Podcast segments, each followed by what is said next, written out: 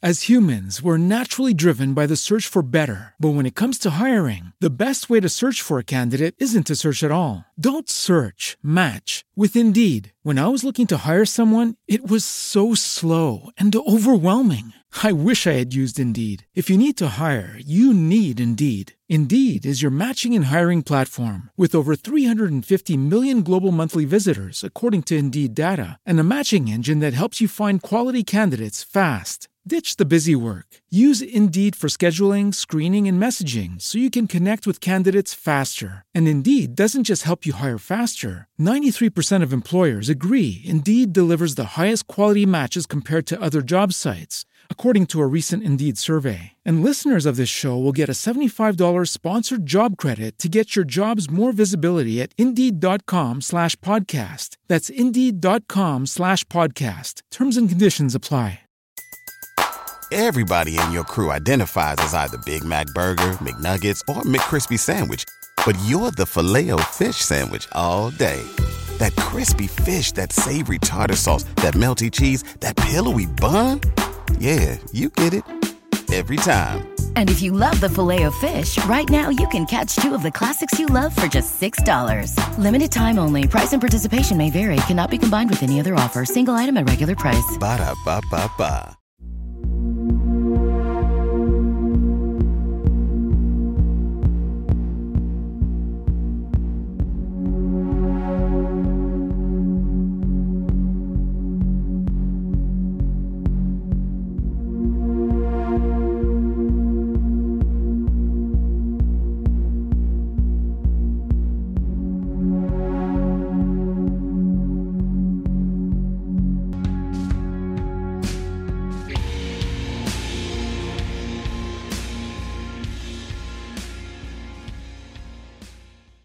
Okay, here we go with this week's episode of the Midweek Howl, the non paranormal part of the From the Shadows podcast. And uh, with me, as always, is the uh, infamous and world renowned Ozark Howler. How's it, go- How's it going today? It's too early to tell. It's too early to tell. It's Yeah, late we usually here. we do this in the afternoon, and I've got a whole plate of of good and bad. But now it's too early to tell.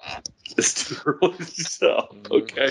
Well, well, for for all of our longtime regular listeners, uh, you know, every once in a while we we have a have a guest, and we have a very interesting and exciting, I think, guest. he's he's laughing like, oh god. Uh, but uh, uh, I, gosh, how could I'm gonna I'm gonna use his own words. I think to describe him. Uh, he is a pop culture writer and trash culture obsessive. So welcome, welcome to uh, the midweek howl, Mister Nathan Rabin. How's it going? Good, good, good. Thank you for having me. um, now, before we dive into the deepest uh, parts of what is Nathan Rabin, um, and we want to thank, I want to thank uh, Jason Weber, who was a guest with me in the Howler uh, a little not too long ago. You might remember he was uh, Carty Finkbeiner's uh, right hand man for a little bit, the mayor of Toledo. And uh, and uh, closely associated with the Insane Clown Posse. So uh, so what I know, so what I know of uh, having done some research on Nathan, he, you know, just from that little blurb, he's obsessed with pop culture and what kind of, let's be honest, other than religion and politics, what really makes America run, what makes America run, despite Dunkin' Donuts making that claim. Um, but I want to, there's something going on right now before we dive into this that I think, on one hand, the Howler will have a unique perspective on it. And Nathan, I think you'll have a unique perspective on the this last weekend of all the quote unquote UFOs or unknown objects being shot down by the United States and the Canadian government and even apparently China claims to have shot something down.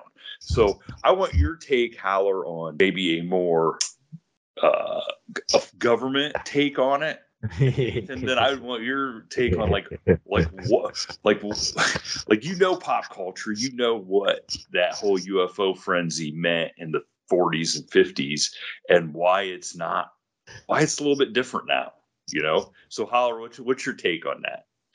Uh, you mean as far as these dim guys blasting away at these unidentified objects? Yeah, yeah. Like what? What do you Okay, think so I'm gonna tell and why you, do I- hey, okay.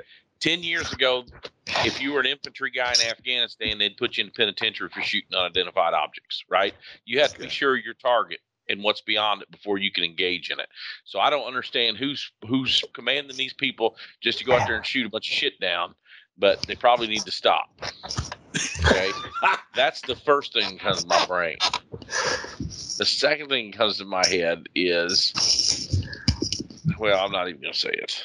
I'm not even gonna say it you know, I, I have such, you know, there's nothing wrong with the government. It's just the people in it is the problem, right? So, so I don't know is do they just all of a sudden pop up? You know, like mushrooms. These unidentified, you know, they. How come we didn't have them a month ago, right? And if we did, how come nobody knew about it, right? So, Well, I did. Well, I did read an article that said because of that weather balloon, they readjusted the radar to start um, checking out things at a lower altitude, and so now these things that would have normally escaped uh, detection are now showing up. Or, you know, then now they're quote, that could you know, be that could be i just you know i told you about the wheelbarrow german story didn't i the wheelbarrow. chirp. No, what i was told you that? the wheelbarrow german oh i know i told you the wheelbarrow I german don't know. story right so the short version is this i in my previous life i had to talk to a judge about a deal and it didn't come you know we didn't know he he signed a search warrant that i needed and we searched this guy's stuff and it, it just didn't pan out right so in in the in the federal system when you do a search warrant you have to do what's called take the return back to the judge that signed it usually within a, a, a, it's by 10 days by statute but usually you go but for respect if you get something really cool you bring it in there the next day right? Or or if you don't mm-hmm. get anything like me. So i walked in the magistrate's office the next day and uh, actually the judge's office a full judge not a magistrate but and the girls ushered me to the back normally you just give it to the clerk right and they said oh the judge is wanting to know what was in that package because there was there was a whole bunch of stuff involved that was kind of cool, right? So I go in this palatial judge's chambers and he said, What'd you find? And I said, Well, nothing. He goes, We mean nothing. And I kind of tell him what was in these boxes that we had this search warrant for. And he says, Well, you know, I was in Germany. He said, When I got out of law school, I joined the Army and was commissioned as a first lieutenant or second lieutenant or whatever. And the Army paid for my law school if I did six years. And he said, They sent me over to Germany to be a JAG lawyer, and that was at the height of the Cold War. And he said our office was within walking distance of the Brandenburg Gate, where you could ca- cross between East and West Germany. And he said there was a gentleman that would every, sometimes every week, sometimes a couple times a week, would cross through the Brandenburg Gate with a wheelbarrow load of dirt. And he said we detained him, the East Germans detained him, the Russians detained him. We x rayed the wheelbarrow, they x rayed the wheelbarrow. We tested the dirt, they tested the dirt. And it wasn't until the fall of the wall and the collapse of the Soviet Union that we found out, you know, people found out. And a friend of mine called me and said, Hey, you're never going to guess what the deal with the wheelbarrows was. He was smuggling wheelbarrows. So they were very cheap and easy to get on the American side they were hard to get on the East German side. So he would start with he'd just go get a brand new wheelbarrow full full of dirt and push it through the gate. right? And then- They never put it together that he never had the wheelbarrow coming back. He always had it going over. So back to these UFOs. No, no matter what the greatest minds come up with, it won't be right. Right? It'll be they're looking through a prism of their own uh, education and experience and that sort of thing, background, if you will. And they're probably not going to be. They may be close, but they're probably not going to be right. Uh, okay. And now it could be college students because because knowing what you know now, you could go out here and fill up. You know, I don't know what you could get that. uh, You know, my daughter asked me when the first thing, when the very first one they were talking about shooting down. Remember? And Yeah. they said something about China, and I said, you know, this those on Fourth of July. That's the big thing to put those Chinese balloons. You know what I mean? You start the little fire and the thing, and the heat Oh yeah. You know, The what I'm talking- lantern, and I yeah, said, "That's kinda what like- it is." Yeah. And she said, "Are you serious?" I said, "Yeah." I guess he come all the way from China, and they're freaked out about it. I don't know. You know, I, I, you know. But so now, is it college kids that want to do a prank, so they get an inflatable pool and fill it full of helium or whatever it takes, you know, at the, at the local community college, and let it go up there and say, "Screw the man." I don't know. Right? well, so so Nate, so Nathan, then I, I want to ask you. Like I said, you you've you know you're knee deep yeah. in, in pop culture. Like, so can you imagine this sort of stuff being talked about by the government in the 40s and 50s, and the reaction by people then? Like, what, do you think has changed over the years? Uh, well, I think we're a lot more skeptical. You know, I think there are a lot more places for people who are skeptical uh, to congregate. Uh, and then just the blinkered way uh, that my brain works is I relate everything to the songs of Weird Al Yankovic, uh, of whom Oh, I am I like. of whom whom I am the world's preeminent expert. Uh, so I'm thinking of songs like uh, Attack of the Radioactive Hamsters from a Planet Near Mars," uh, or "Foil," in which uh, he explores uh, this this UFO phenomenon. Um, uh, so yeah, I'd, I'd have to I'd have to check in with him uh, to see what's really deep- going those- on with weather balloons. Those are deep cuts. I'm just gonna. Well, say. the attack of the radioactive uh, hamster from a planet in Mars, which I'm just I'm very proud of myself that I got that name correct. Uh, that is, in fact, a, a deep cut, but a foil. That's actually one of his uh, one of his more recent bangers. Uh, that was a, a flat out single, and you know that again that kind of explored the whole conspiratorial mindset uh, and how it has evolved uh, with time and has evolved with you know, the way that you know we communicate uh, and the internet. I think has kind of set the whole thing aflame. So yeah, there can just be more and more wild, wild, wild conjecture. Yeah, that's. I mean, that is true. We see that with the, uh, you know, just some of the video, like some of the videos and stuff that come across uh, from people. Like this is evidence of this, and this is, and, and you can't hardly even tell what's uh what's real and what's a really good fake anymore. I mean, it's so.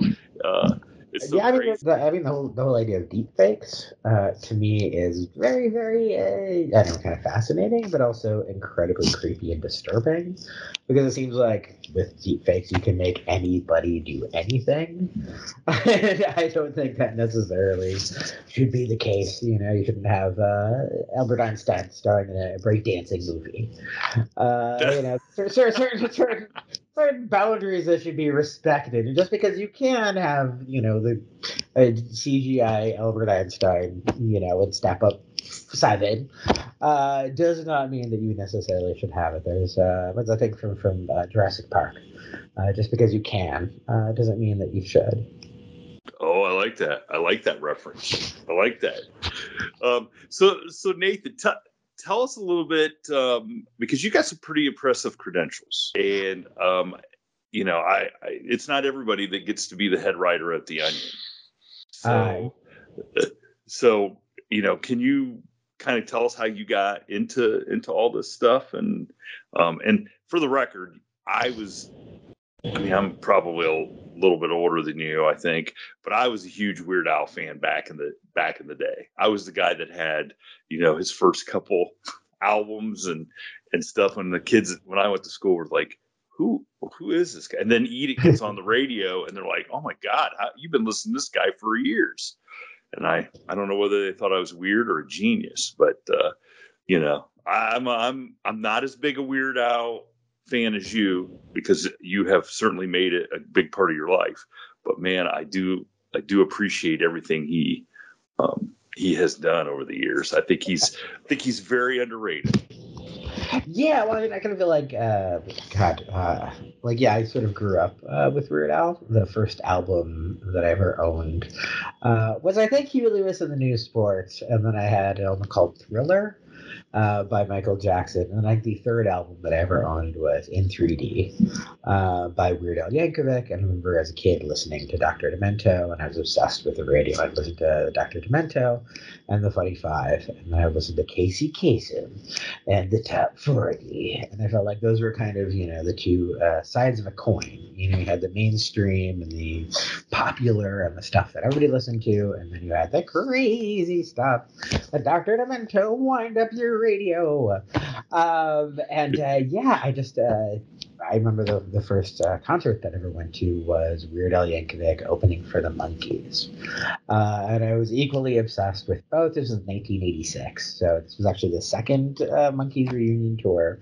Uh, the first one was was way more popular. That's one of the fun things about working on. I wrote Weird Al Yankovic's uh, coffee table book, uh, Weird Al the book with him is that I got to hear some of the gossip and some of the some of the dish.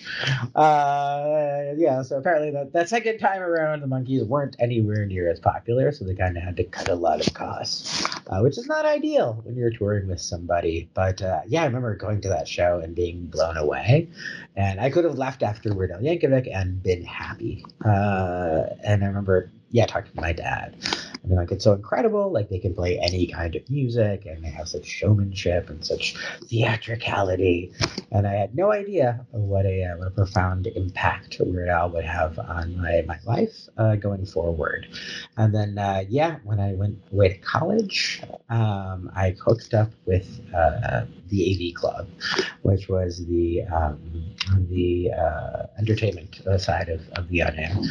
And God, I have a very long, possibly boring and tedious story if I got involved with the Onion, uh, but I'm going to tell it anyway. I apologize. Oh, I apologize preemptively.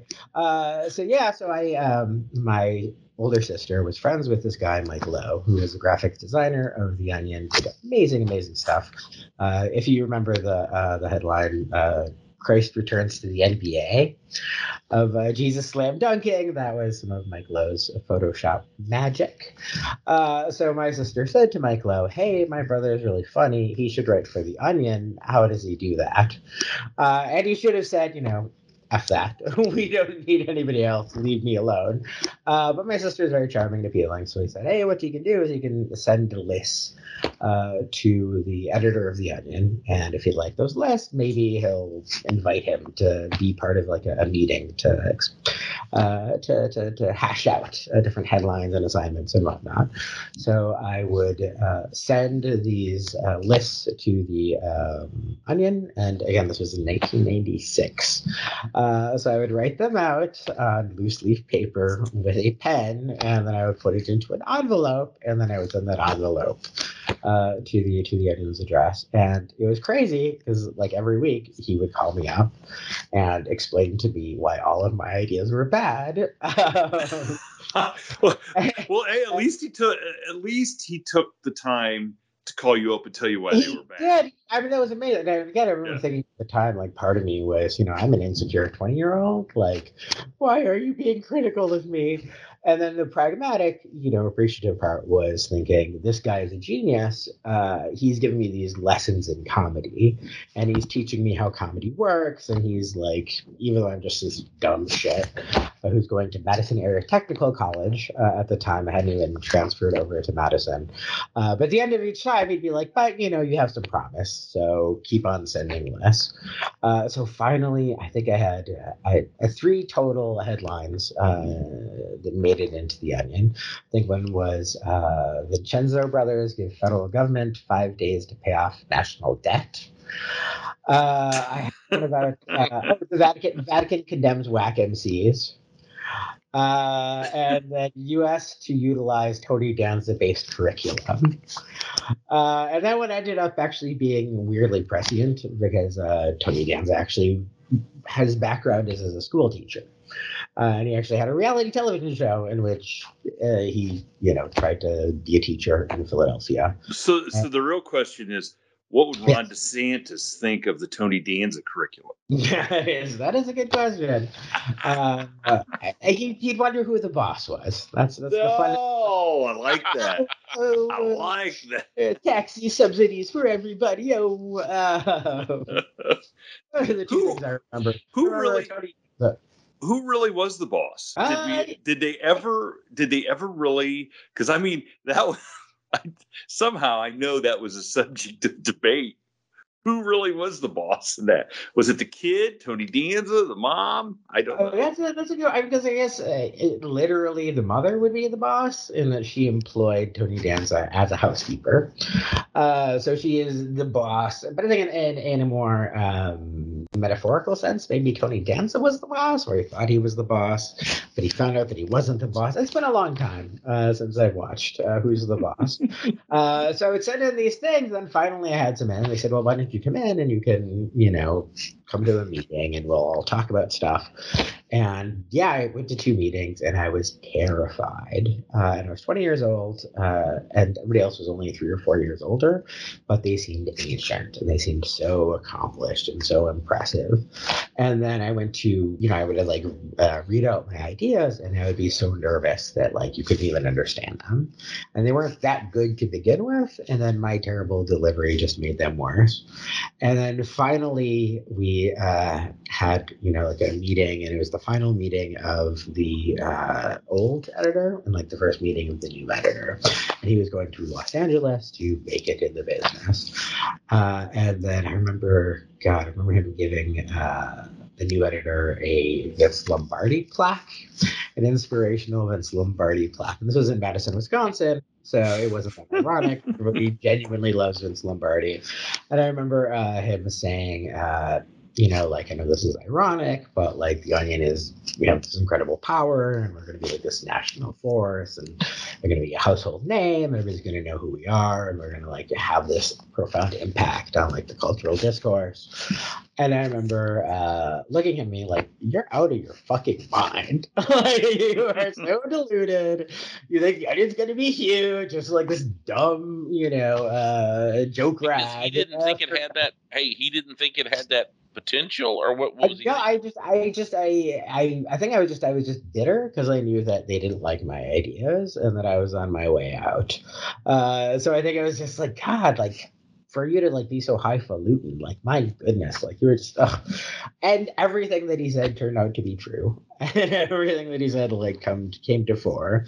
And then at the end of the meeting, he said, "Hey Nathan, uh, can you stick around? I want to talk to you afterwards." And I, I had a sense that he was not going to, uh, not going to offer me a staff position or, or anything. And I remember saying, uh, "You know, not really working out here." Uh, you got you got three uh, three main uh, things going against you. One of which is you're you're too young. You're only 20 years old. Like you're only a little younger than us, but you know there's like a, a crucial element that you're kind of missing. Uh, the second one of which is you don't really have a niche. There's not something that like you do better than anybody else. Third one, you're not that funny. Like, That's what the guy. That's what the guy told you. yeah, yeah, yeah. And he ended up, you know, we ended up being good friends, and you know, he was there. He went to my wedding. Uh, Did and, you remind him of that statement that you're not that funny? Uh, I, I I don't know that I, I I mean I think he probably remembered it, you know, and I don't think he meant he meant it, you know, uh, overly critical or anything. And at that point, I was just grateful. I was just like, I'm just grateful because I'm out of place here. I don't belong here. I'm overwhelmed. Uh, now, why do you think that is? well, I was because I wasn't. No, hold on, back up. Now, he he said something about you weren't that, or you did about your age, because you he thought age, some kind of wealth of experience came with age. Well, I think it's just that I was very green. I mean, I was literally nine months out of living in a group home for mostly disturbed adolescents. Uh, Which so sounds I, like a hell of a. Uh, I mean, if you want to get some background, to me, that sounds Yeah. better than any uh, J school you can go to, doesn't it it? did. It did. I I mean, mean, that ended up- honestly, that ended up being really good. Uh, I mean, you know, in terms hire, of hey, you Yeah. can hire all kinds of English majors to edit, but who can you hire on the street that's been through an adolescent home like that? well, I have I, the, the the problem with me is that I have a lot of personality and a lot of weird, interesting things about me, but I don't have any like grammar, or I don't have any professionalism, or any of the crap that people get when they go to to, to J school and whatnot.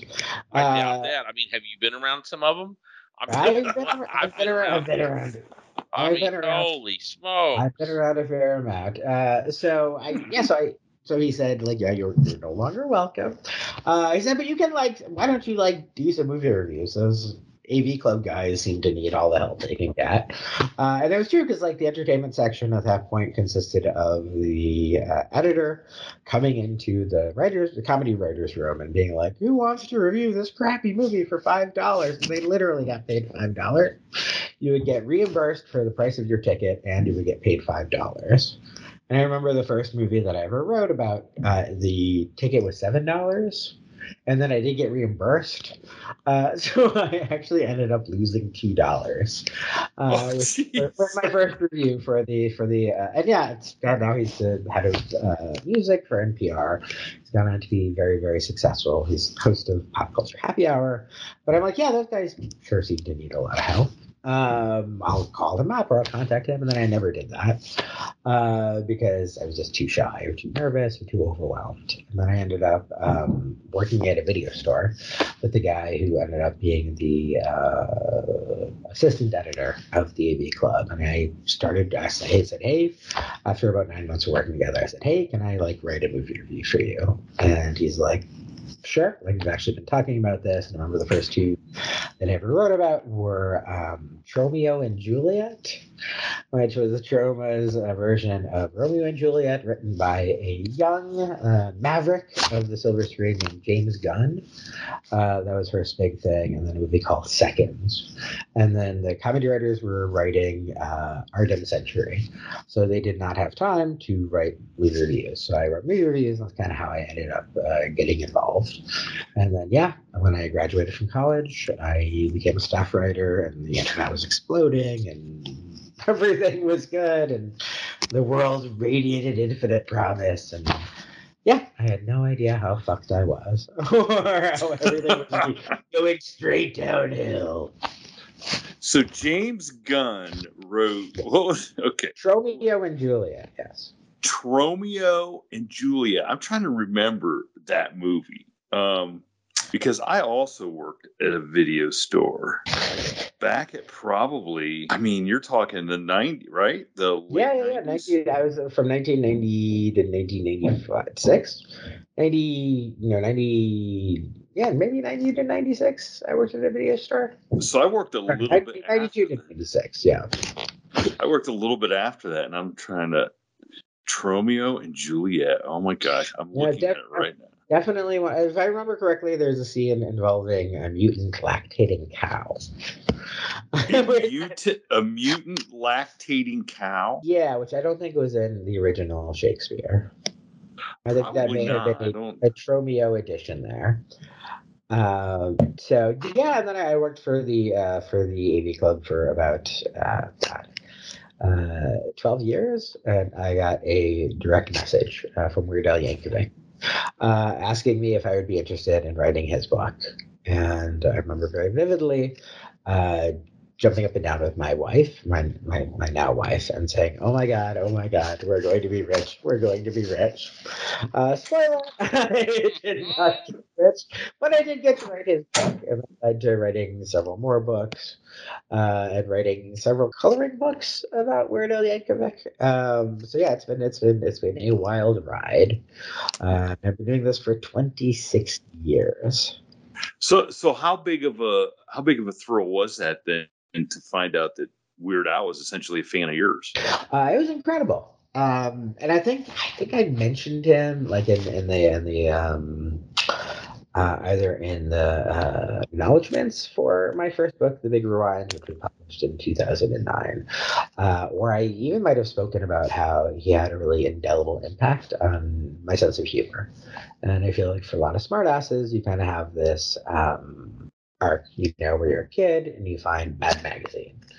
Uh, and you find Weird Al Yankovic, and they kind of hit you to how the world really works, and the fact that l- adults are liars, and you know capitalism is it's it's oh yeah, well I mean they, they you know the whole commercials exist to sell you things you don't need, uh, so that horrible people can have more money, uh, and yeah, Weird Al. I remember um, you know the song Yoda, uh, that making a really uh, deep impact on me. And one of the lines in it is uh, the long term contract that I had to sign said I'll be playing this part until the end of time with my Yoda. Uh, and I remember thinking, like, that is so, like, I never thought about that before. you know that these actors have to play these roles and they're locked into it and you know you see it as a story and this adventure and you know that your childhood is based upon and it's a business you know and, and it's fascinating too that this was written in 19 uh, this was written in 1981 1982 because uh, he couldn't get the rights to use it initially and you look at it now and carrie fisher uh, is playing Princess Leia even after she died. Yeah, true. That is amazing, and he and he anticipated all of that. You know, he predicted, you know, and, and at the time, like it wasn't that unusual to be like, oh, they make sequels to popular movies. Uh, but I don't think people realize just how crazy it would be. I mean, like there's also um, Ode to a Superhero, his uh, Spider-Man song and he talks about you know the sequel the inevitable sequel to the 1997 98 uh, spider-man.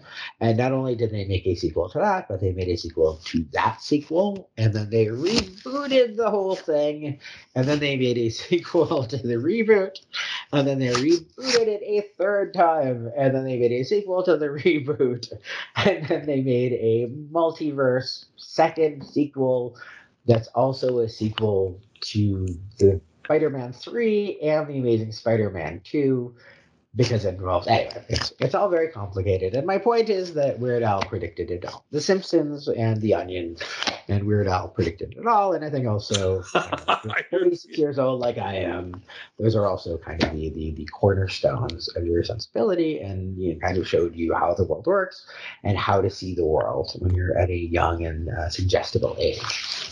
Well, I want to um, I want to point out one thing from Tromeo and Juliet. Yes. Do you remember who the narrator was of that movie? Uh, Lemmy from Motorhead. Yes, Lemmy. Yeah. From Lemmy from Motorhead. That's fantastic. Yeah.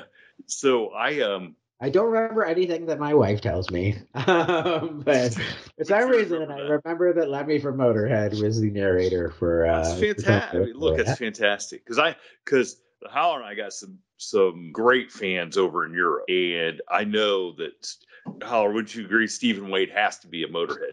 Yeah, I would think. I mean, uh, yes, I mean, I would think. yeah. Certainly, if not, he's. I mean, maybe he's just playing the part, right? We all have to play the part. so, so okay. So, and I wanted to ask you this, Howler, from where because of where you grew up. Now, I did not have access to Dr. Demento here, where I grew up in Ohio. So, I did not even discover Dr. Demento till actually a guy I worked with made a bunch of CDs for me off of the computer to where I could listen to a bunch of old Dr. Demento programs. Did you did you guys have him access no, to him? I, I, t- I never heard of Dr. Demento till just right now. This is today. I was today's old. I was trying to think, was it a James Bond show that I didn't see, you know, or was it a spoof? Remember how uh, who oh, made yeah. those in like Flint movies? You know who I'm talking about, James? Yeah, yeah, yeah. James uh, James Coburn had almost a little spin off of 007. That's what I was trying to figure out if it was something like that. No, we yeah, uh, that's that's weird. That's weird that like in the because I think Dr. Demento had to be in Detroit in places like that. Detroit. We were in the still in the throes in the 80s. We were still in the throes of the Beverly Hillbillies rerun. Yeehaw on Saturday. You know, my my big brother was uh just a crazy mad magazine guy, right? Him and his little crew. And and I just remember people would look at that. Uh, when I say people, people our age, you know, like middle school yeah. to high school, yep. and and and think like, what kind of freaking planet are you guys on? And in some ways, they they thought completely different from their environment, right? Especially mm-hmm. at that time where I grew up, because where I grew up, it was it was it was ninety five percent German Catholics, right? Get, head down, go to work, go to church, keep your mouth shut, and and and pay your bills. That's all that you were expected to do your entire life, right? Mm-hmm. Yeah, and and and not thumb your nose at authority and a- absolutely. So so reading those spy versus spy or some uh, you know stuff like that i i just i i loved it when i was a kid i loved it you know but everybody you know not everybody but they should you know i keep reading where and this dovetails in with your your trashy culture, uh, you know, where the it's fatherless families creating all these weird problems in America. You know what I'm talking about? Yeah, yeah. I'm not for sure big brotherless family, and not necessarily a true biological brother, but the kids nowadays, not the, the boy kids. You know, if you're a senior in high school, you don't necessarily foster that uh, uh, nurturing of the younger ones. Does that make sense? Yeah, They, yeah. If they you don't, did if you, even. I'm sorry. you don't, if somebody isn't didn't do that for you, you don't turn around and kind of, you know, if you're the senior in high school and are you teaching the freshmen sophomores, you know, how Yes. to how to make that next step in their manhood Yes, or yes, and and I just you know cer- certain days I can remember. You know, 1984 when Van Halen's 1984. I mean, I remember my big brother and his buddies. Uh, Mhm. you know, with with they weren't real Stratocasters; they were knockoffs, trying to be Eddie Van Halen. You know, and and and Mhm. and in the midst of a of a place that was so far now shane you're you it's fairly close it's closer to where you grew up uh than than chicago uh you know that there was people out there that that i don't want to say thought differently because you could think differently all you wanted you as long as you shut your mouth and didn't talk does that make sense you oh can yeah, think all you want but you do not act on those impulses Yeah, yeah. because we will shame you Yeah, exactly. Like like um like Nathan, like just the idea that you and I guess we never did at like where did you where were you born? Where did you grow up? Uh, I was born in Kansas City, Missouri, uh, and then I grew up in Chicago, uh, Okay. partially outside of Milwaukee. Um, so yeah, it's. I remember. I think just over the course of my life, geography has become a lot less important. You know, because with the internet, you can connect with anybody anywhere, and you can have these sort of two lives. And one of your lives is, you know, in Alpharetta, Georgia, where I live right now, and the other one is on the internet. Uh, and I'm not sure that one is necessarily more important than the other. And then, actually, speaking of that, you know, so we talked about Dr. Demento. Uh, you know, I guess now he's basically on the internet. Uh, and that is nice, and that, you know, it's available for everyone. But it's, you know, something is kind of lost. Like there's something uh, special, you know, about, I guess, kind of the. Um, Yeah, if you I know I know what I know what you're saying is is you knew when you were listening to Dr. Demento that you not everybody got to listen to him.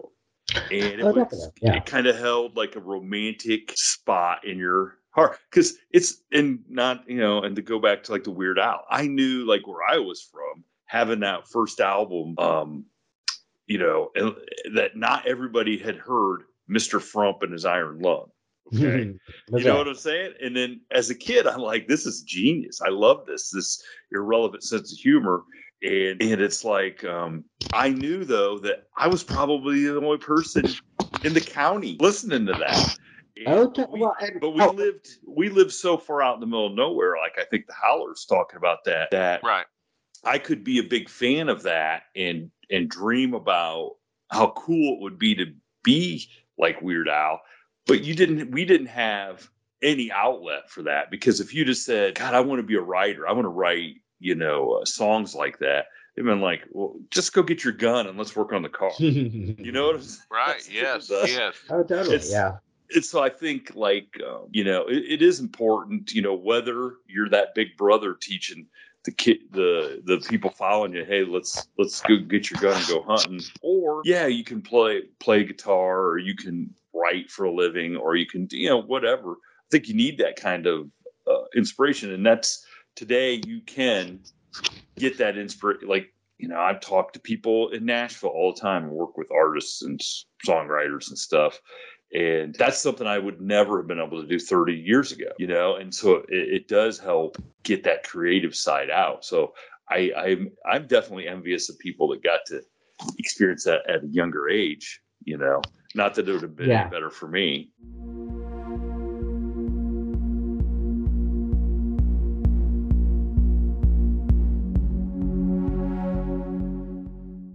As humans, we're naturally driven by the search for better. But when it comes to hiring, the best way to search for a candidate isn't to search at all. Don't search, match with Indeed. When I was looking to hire someone, it was so slow and overwhelming.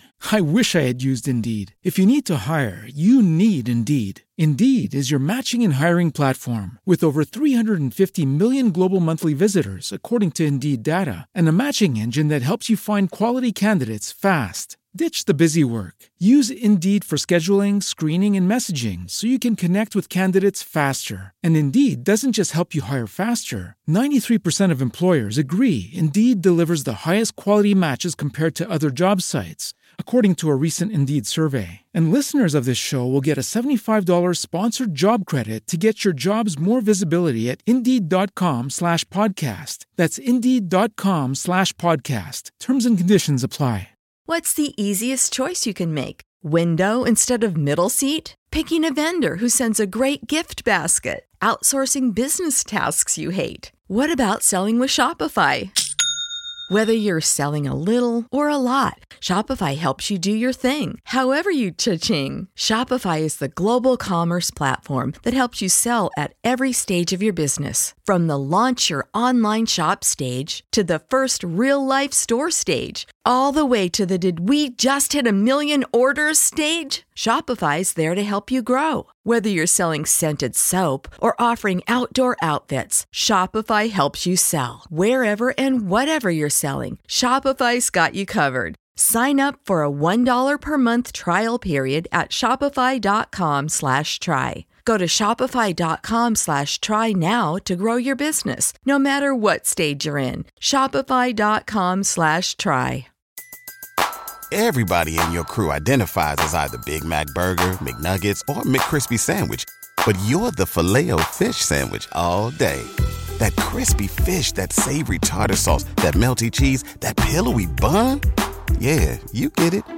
Every time. And if you love the filet of fish, right now you can catch two of the classics you love for just $6. Limited time only. Price and participation may vary. Cannot be combined with any other offer. Single item at regular price. Ba da ba ba ba.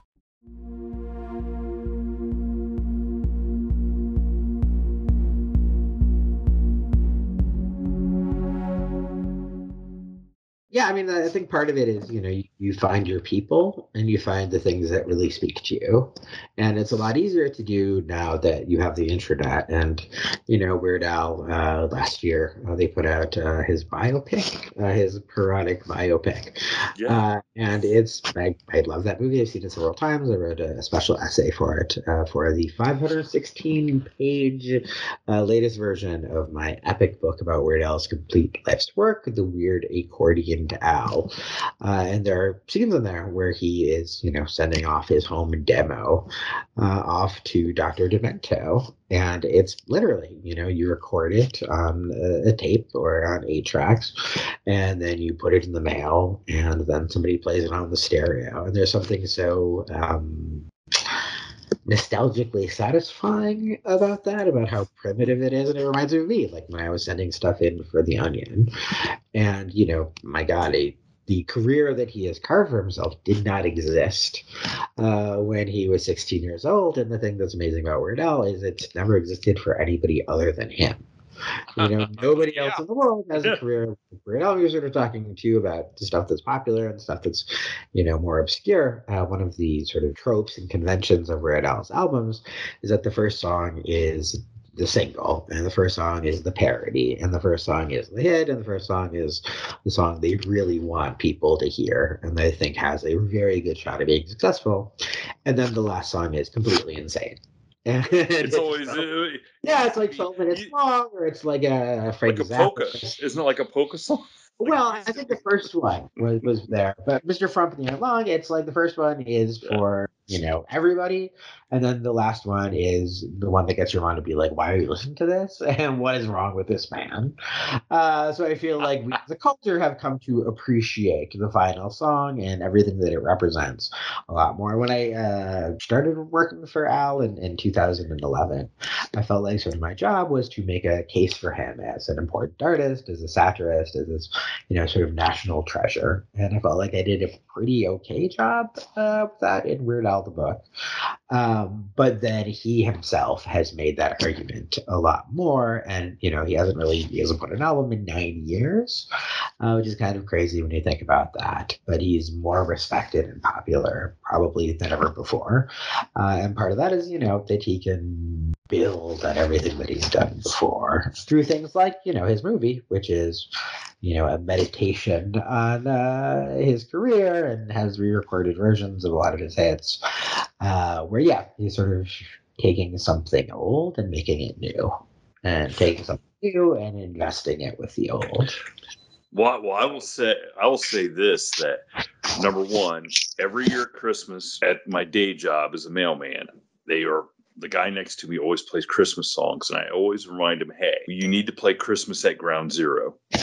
Um, and so he'll he play so at least once a year I get to hear Christmas at Ground Zero, and I encourage everybody that has never heard that song to go look it up right now and, and listen to it well, and, and again, it's just like the way the world has worked is so fascinating to me because that is a pastiche of Phil Spector uh, through the Phil Spector Christmas album. Yeah, exactly. And, the time since he recorded that, uh, Phil Spector murdered somebody.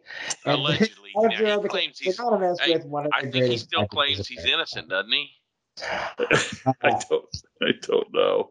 I don't know what Phil Phil Spector's claimed He, he died, over right? the years. He died of COVID in prison, I believe, right? Uh, you know, I think he did. I know he got his hair cut in prison. Because Robert Blake, Robert Blake, uh, yeah, I think, is still running around committing crimes. Wait, But are you willing? Blake? Are you trying? Prison. Are you trying to say Robert Blake killed Phil Spector in prison? Is that Yeah. right? right? Yeah. Yeah, Well, that is, see, that is I- a conspiracy theory. I did, you know, I watch uh, Pluto, you know, a lot, at, and and I I see I watched uh, uh, Carson interview. I watched a lot of Carson, as crazy as that sound, and he had um, Robert Blake on there. And I guess first of all, I didn't realize Robert Blake was a real star at one point. Oh yeah.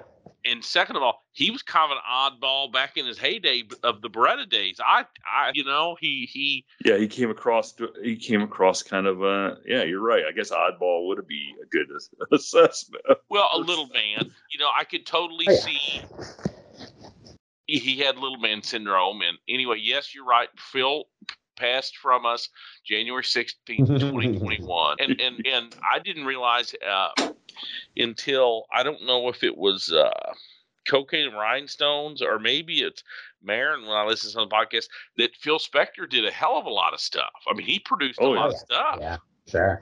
Hmm So do the, does the money turn them odd, or are they odd to begin with? I think he was always nuts. You know, I think he was always kind of bonkers, and he had, you know, sort of both Robert Blake uh, and um, uh, Phil Spector Spector. had, had Oh, very yeah. sort of traumatic childhoods, and they, you know, sort of became very successful very young. And I think their brains weren't uh, able to, you know, sort of handle that level of success, uh, particularly with, you know, their level of mental illness and, you know, awful relations with their parents and. They Yeah, it's just- million bucks and they don't know how to. It short circuits them. Oh, for sure, for sure, man. And yeah, yeah, you look at like uh, Robert Blake's last, uh, I guess, memorable performance was in Lost Highway, uh, the David Lynch movie, where he's so, so, so unbelievably creepy. And yeah, I think that's him and Richard Pryor's uh, Right. final film. So yeah, two, two icons. I have never seen Lost Highway. Oh my god, it's so good, and his part is so disturbing and iconic.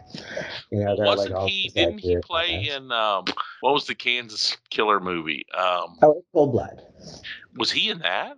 Yeah, yeah, yeah. That was one of his sort of star making turns. And again, he he very convincingly played a murderer uh, in that. So yeah, it's just interesting to think about. You know, that was theoretically innocent and whimsical and all American.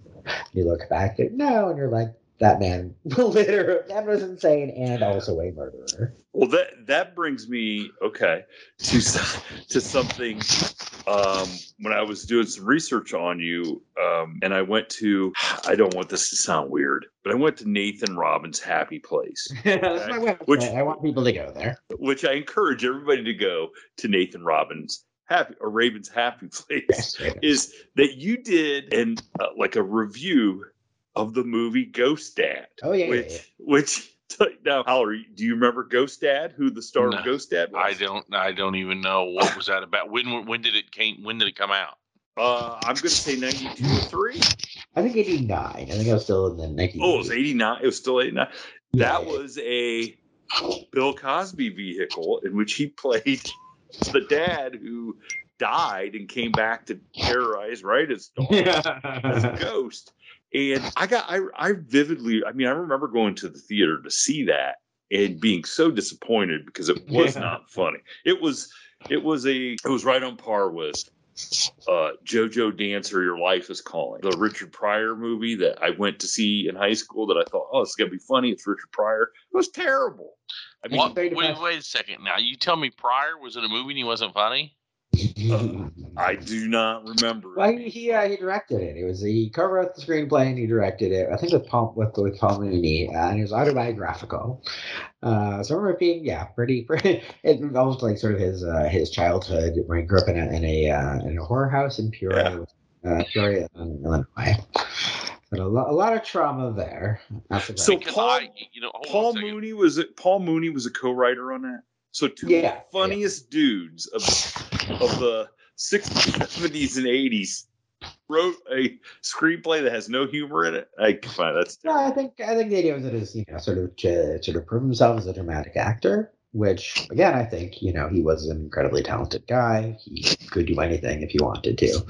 Uh, but uh, yeah, it's funny they mentioned that because Ghost Dad and uh, being dramatic because I also wrote about um, Fat Albert, which was Bill Cosby Oh yeah. acting. The thing that's really fascinating to me about Fat Albert, other than they made a live action Fat Albert movie in 2004, is that it's incredibly depressing uh, and that it begins with the heroine being sad about her grandfather dying. And then it ends with uh, Bill Cosby and who you're led to believe are the inspirations for the Cosby kids, uh, all trudging, literally all trudging down to the cemetery to go pay their respects to the guy who uh, who inspired uh, the character Fat Albert. So and like literally, there's like a half hour of literally just like this is just about death and Bill Cosby being sad that he's old. So it's a lot of his friends are dead. But it And did uh, somehow, have again, this this somehow made it. into- Somebody's like, yeah, the the fact that this is incredibly depressing. It's just about like mortality and aging. Like, yeah, it's just very Now, very now, hold on a second. Now, do you think you think that because you're probably, and I'm I'm going to tiptoe around this. You because I have this problem sometimes because I don't want to talk down to the general public because my audience makes up some of the general public. But some people aren't that smart to see the layers of a screenplay or a movie. So you know what I mean. So maybe they don't see it because you're smarter than they are, right? Yeah, Uh, but I mean, huh. uh, but I, again, I think you know the the phrase funereal uh, would describe this because again, it's just like you theoretically want people to laugh and enjoy your movie based on a cartoon from the 1970s. You don't want them to be like, "Wow, death." really Hey, you know what? I love the music. I we had that because that's when my daughters were, you know, fairly young, and it has some great music in there. I mean, the Oh yeah, my my girls loved watching loved watching that movie, and I enjoyed the I enjoyed the music. You know, well, and that's so- the thing is they they literally they do the theme song three different times. They're like, oh yeah. do people like from this? They like the theme song. Let's do it. Let's do it again. Let's do it a third time. Uh, and it's like, well, it's certainly more popular than Bill Cosby coming to terms with his impending death. Uh, in Which terms of- still hasn't happened. It's, no, it's, it- wait- I was going to say he's went through some stuff and he's still clicking. You know, and he's and he's planning on doing a doing a stand up tour. Oh, Uh, that's what they oh, say, he and, you know, not. It's so, not. Dude, so no, I think it, yes, I it's think okay to it's just fucking sell out. Well, yeah. here uh, now listen, Nathan. I'm just going to tell you this because the fir- the only time I got to see Weird Al in concert, you know, guess who opened for him? Jeff Foxworthy. Really? Oh wow. So so now, if you're telling me Bill Cosby's going to make a comeback, I think Weird Al needs to go out and have Bill Cosby open for him. him. If, like, there's got to be some kind of like the ironic tour, right? Wouldn't that be called? The, Yeah, I would. I would not. I would not want to support Bill Cosby in any of his endeavors these days. Uh, beyond beyond like crawling into a hole somewhere and dying. I- Well, Oh you know, God. who knows? I He had might to be able to suggest- give and just tell him he's he's. Oh, I'm not going to say it. I was going to say something shitty, and I won't. My daughter might listen to this, but I was going to say, uh, uh, women tickets half price, or what could you give the poor guy? I don't know, but you know, it goes back to your trashy uh, uh, world we're in. Yeah, People will buy it. People are going to. I mean, he's going to sell out, right? but Bill Cosby drinks on me Yes. tour, 2023. And people, and hey, drinks on the drink. Did It- you say the drinks on me? Drinks Yeah, on yeah. tour. Nothing better than- I'm telling you, Ah, and it, the bad will person. buy it. You watch, people will buy it, and and people will buy the tickets, and Can we Because- copy Nathan? Can we copyright that right now? Can Go we get that and it. start selling T-shirts? Mm-hmm. Like Bill Cosby. You certainly can. yeah, oh, oh, you'll laugh so hard you won't remember a thing. yeah, that's right. Mhm. oh my god. Yeah, Oh, that Uh, Maybe but we yeah, can- so that's that's one of the uh, one of the things that um, and the expanded version of my most recent book, The Joy of Trash, is I try and write about a lot of people and things that are terrible, uh, and they're terrible from a moral standpoint uh, as well as a uh, entertainment standpoint. So, like one of the things that I write about is a coffee table book uh, devoted to Joe Camel. oh my god, I couldn't. Yeah, did you say Joe Camel? Joe yeah, yeah. yeah. I um I got some of that. I think Jason sent me some stuff to read, and I started reading, and I'm like, oh my god, how do I not remember this? Yeah. But Do you yeah, remember Joe Camel? Joe Camel Oh, was yeah. huge. Oh, was, yeah, yeah, there was a uh, yeah, Camel There's- Buck used to collect camel. Now I never smoked or anything, but yeah. back in my college days, uh, one of the guys that's been on here a bunch, one of my best friends, his family owned a garbage business, and we'd stand on the back of the garbage truck in the summers and between on college breaks, and we would snag Marlboro Miles and Camel Bucks, and you'd send them in, and you'd get all this free stuff. Unfortunately, it was all advertising Marlboro and Camel, and none of us none of us smoked, but you could get all this kind of cool stuff. But so yeah, I remember Joe Camel. Oh yeah. Um, and again, just the idea that people would be so proud of it that they would do like a victory lap. They said because yeah, apparently uh, they did like a congressional uh, hearing, and they found out that more children recognized Joe Camel than did Mickey Mouse. So Joe Camel was more famous to children than Mickey Mouse was. Oh my Now, god! part of that Yeah. could be the, the areas that they're polling those kids too, correct? Uh, yeah, that is that is possible. And also, uh, they, they they polled kids who had sent in uh, camel cash, uh, so that was not not the most objective demographic there. well, I look, Mickey. They should have had Mickey money then. If they yeah, wanted, that's right. uh, Well, you know, I, I've got my own Joe Camel stories, and I tell them to my kids all the time. what? What is it? What Joe? yeah, Camel we would like story to hear your Joe Hey, Camel. when I was a kid, when I was a kid, uh, it doesn't mean anything because you all don't know the city, but my grandmother mm-hmm. lived over on West Main in Jefferson City, the cap, the state capital, and she used to give me or my brother. I remember when a carton of cigarettes was ten bucks, and then it got up to. I think the last time I rode my bike to get one, it was sixteen or eighteen dollars a cart a, a carton.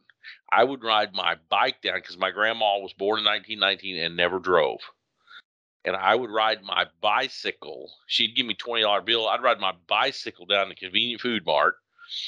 And if you're from here, you'd know where that's at. But anyway, walk in and she would let me buy like uh uh you know uh Pepsi or grape soda was a thing back in them days or whatever. Let me buy some junk food with the change and and get her a carton of Marlboro. So when I was 12, 13, 14, I was buying a carton of I'm sorry, camels, a carton of camels to bring back to my grandmother who went to her grave smoking camels with no filters. Blaming hey, blaming cancer on the filter. Yeah, she, she Because no it was made out filters. of because it was made out of plastic. I don't know, but she blamed the filter. And Now, she did you- lived to be 85. Wow. Did you have to get have a note from her saying that you were able to you were allowed allowed to buy because You know, I- I, I think I used a note once or we- twice. I think I used a note once or twice, but not. But that's it, man. because I, I guess they thought, man, if you're a kid, what other kid? First of all, I don't think it was illegal back then, was it? When they put the age limit on cigarettes? Hey, look, all I know is I worked at a drive-through right out of high school for a little bit, and we had this girl come in and with a note, like, I mean, I I was just like, "Are you kidding me? You're like 12, buying like." she's and the owner Pudge comes out and he goes, "Oh, that's okay. She's got a note from her mom." And I'm like, "What?" I go, "Pudge, I've seen her. She's smoking out on the side." He goes, "Well, she's got a note." so you'd have to sell her cigarettes, and she'd walk right out the door and light up a cigarette. Light Like she a- wasn't writing the note herself. yeah, yeah, yeah, yeah. Uh, But but you but you had to look at it like I I'm just glad that somebody in that family can write a note. Yeah. you know what I'm saying? So what do you Oh, think? yeah. Is it get? Is it going to get worse, Nathan? Is it gonna get better? Uh, I I feel like the general direction of the world is to just get worse and worse and worse. I feel like Till we're heading in an I mean, what's the end look like?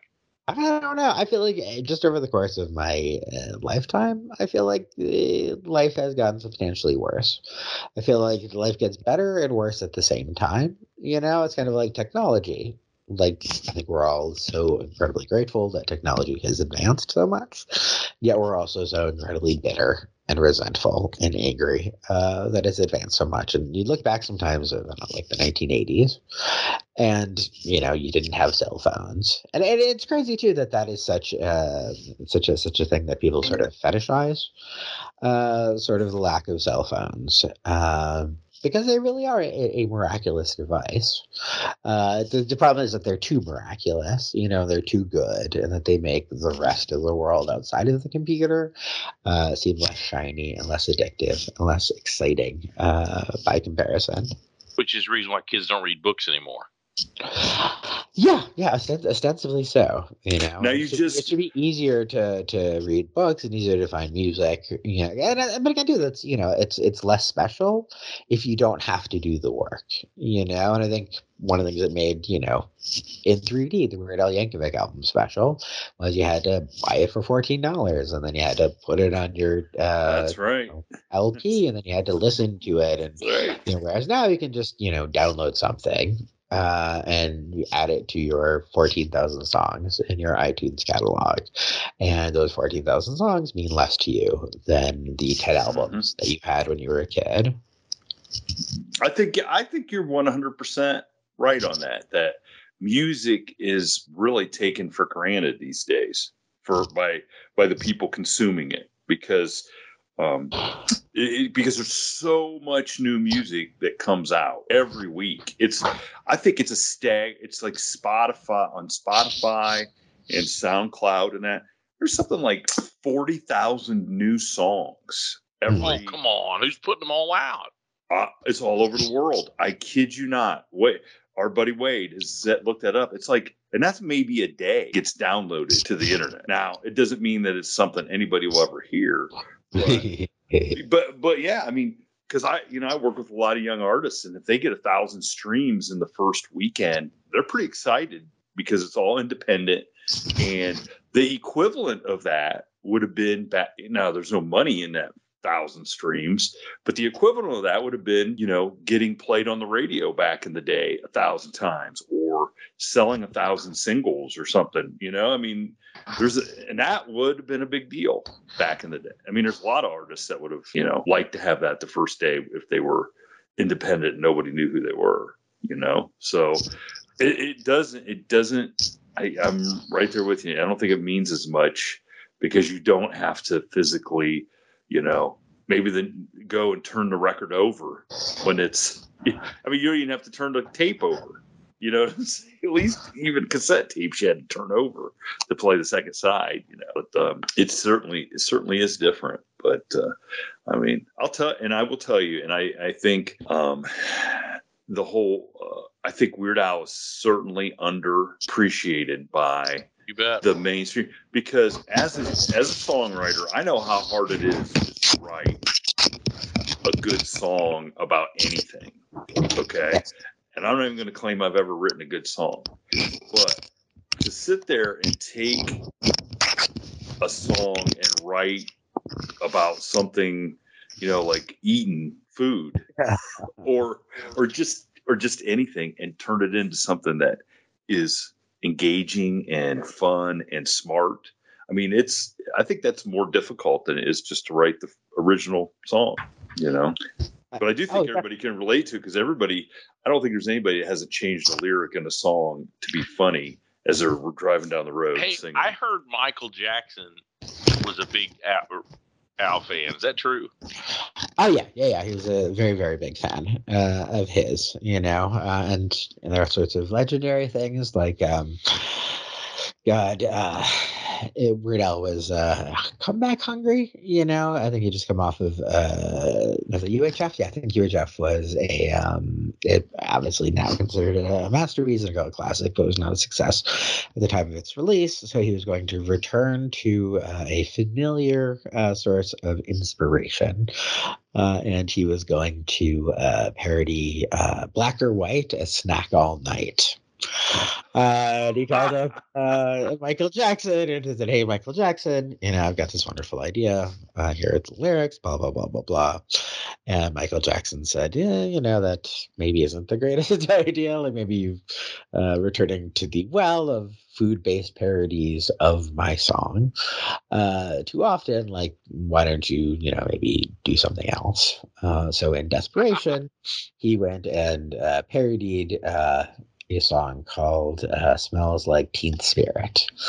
And so, indirectly, Michael Jackson being like, nah, that's not a good idea for a song. That sounds a little hack, uh, is responsible. Uh, for him uh, releasing, you know, what was uh, his huge comeback uh, song and him to a whole new generation. Sort of in a similar way, uh, James Blunt uh, label said, "No, you can't parody. Uh, you're beautiful as you're pitiful. Like that somehow will lead to James Blunt being less respected and less popular and."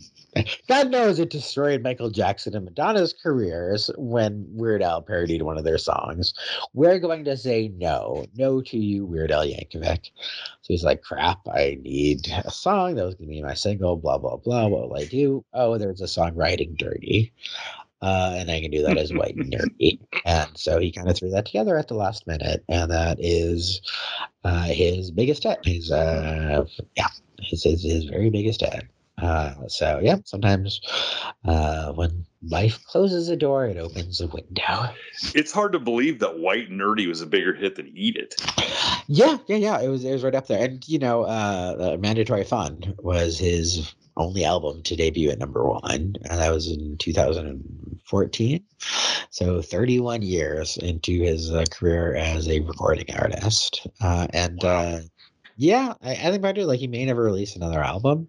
Like the industry has just changed in a lot of ways, and also if he were to put another album, in order for it to have the same um, sort of constitution before, it would have to be half parodies and half parodies of very big uh, contemporary hits. And Al will be 64 years old.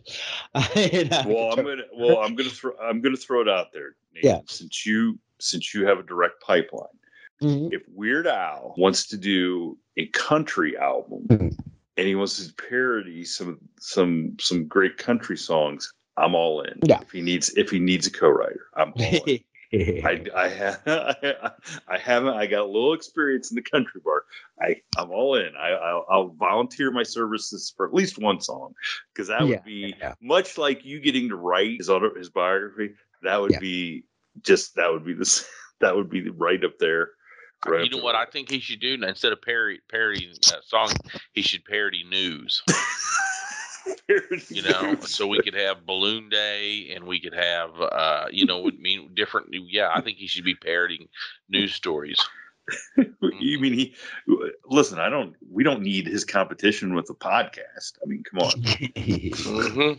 Mm-hmm.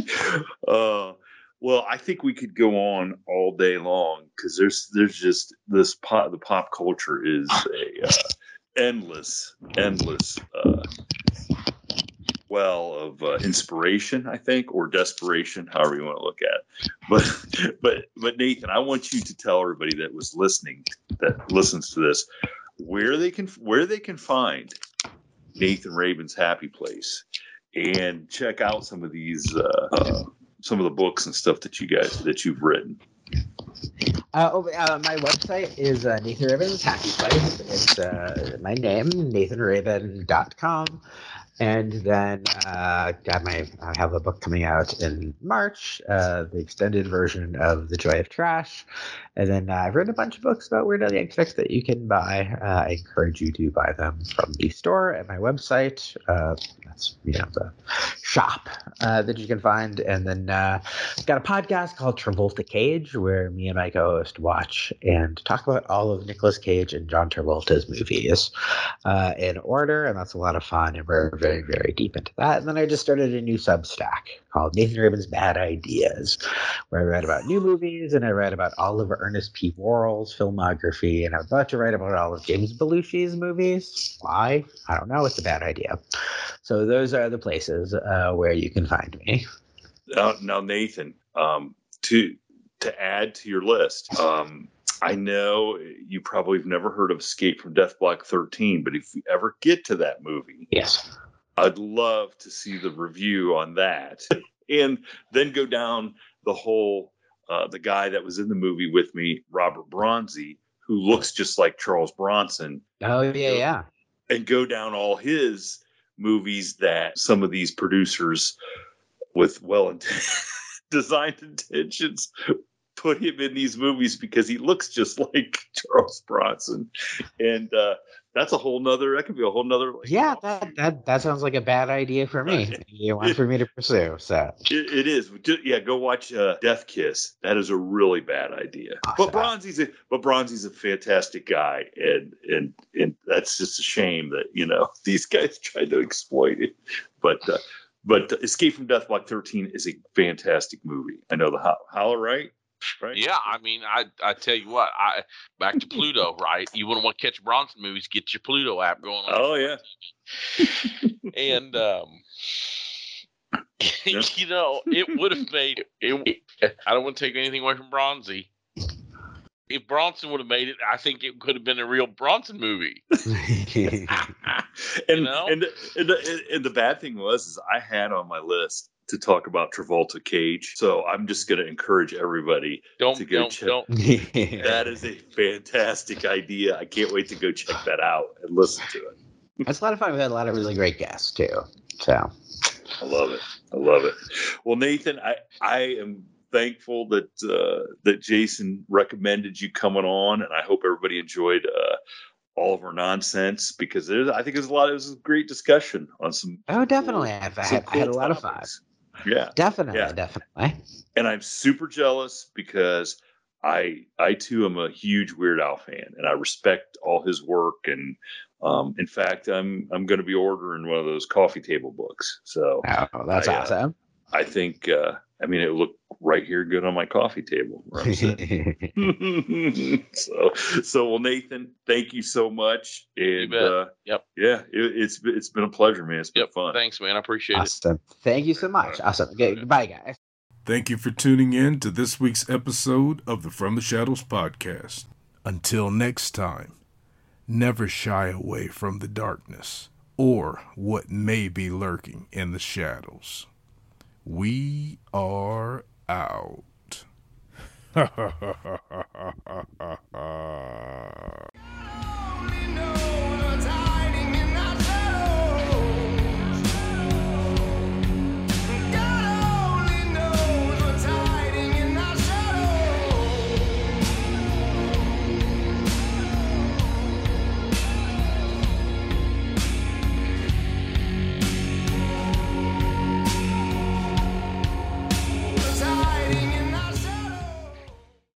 As humans, we're naturally driven by the search for better. But when it comes to hiring, the best way to search for a candidate isn't to search at all. Don't search, match with Indeed. When I was looking to hire someone, it was so slow and overwhelming.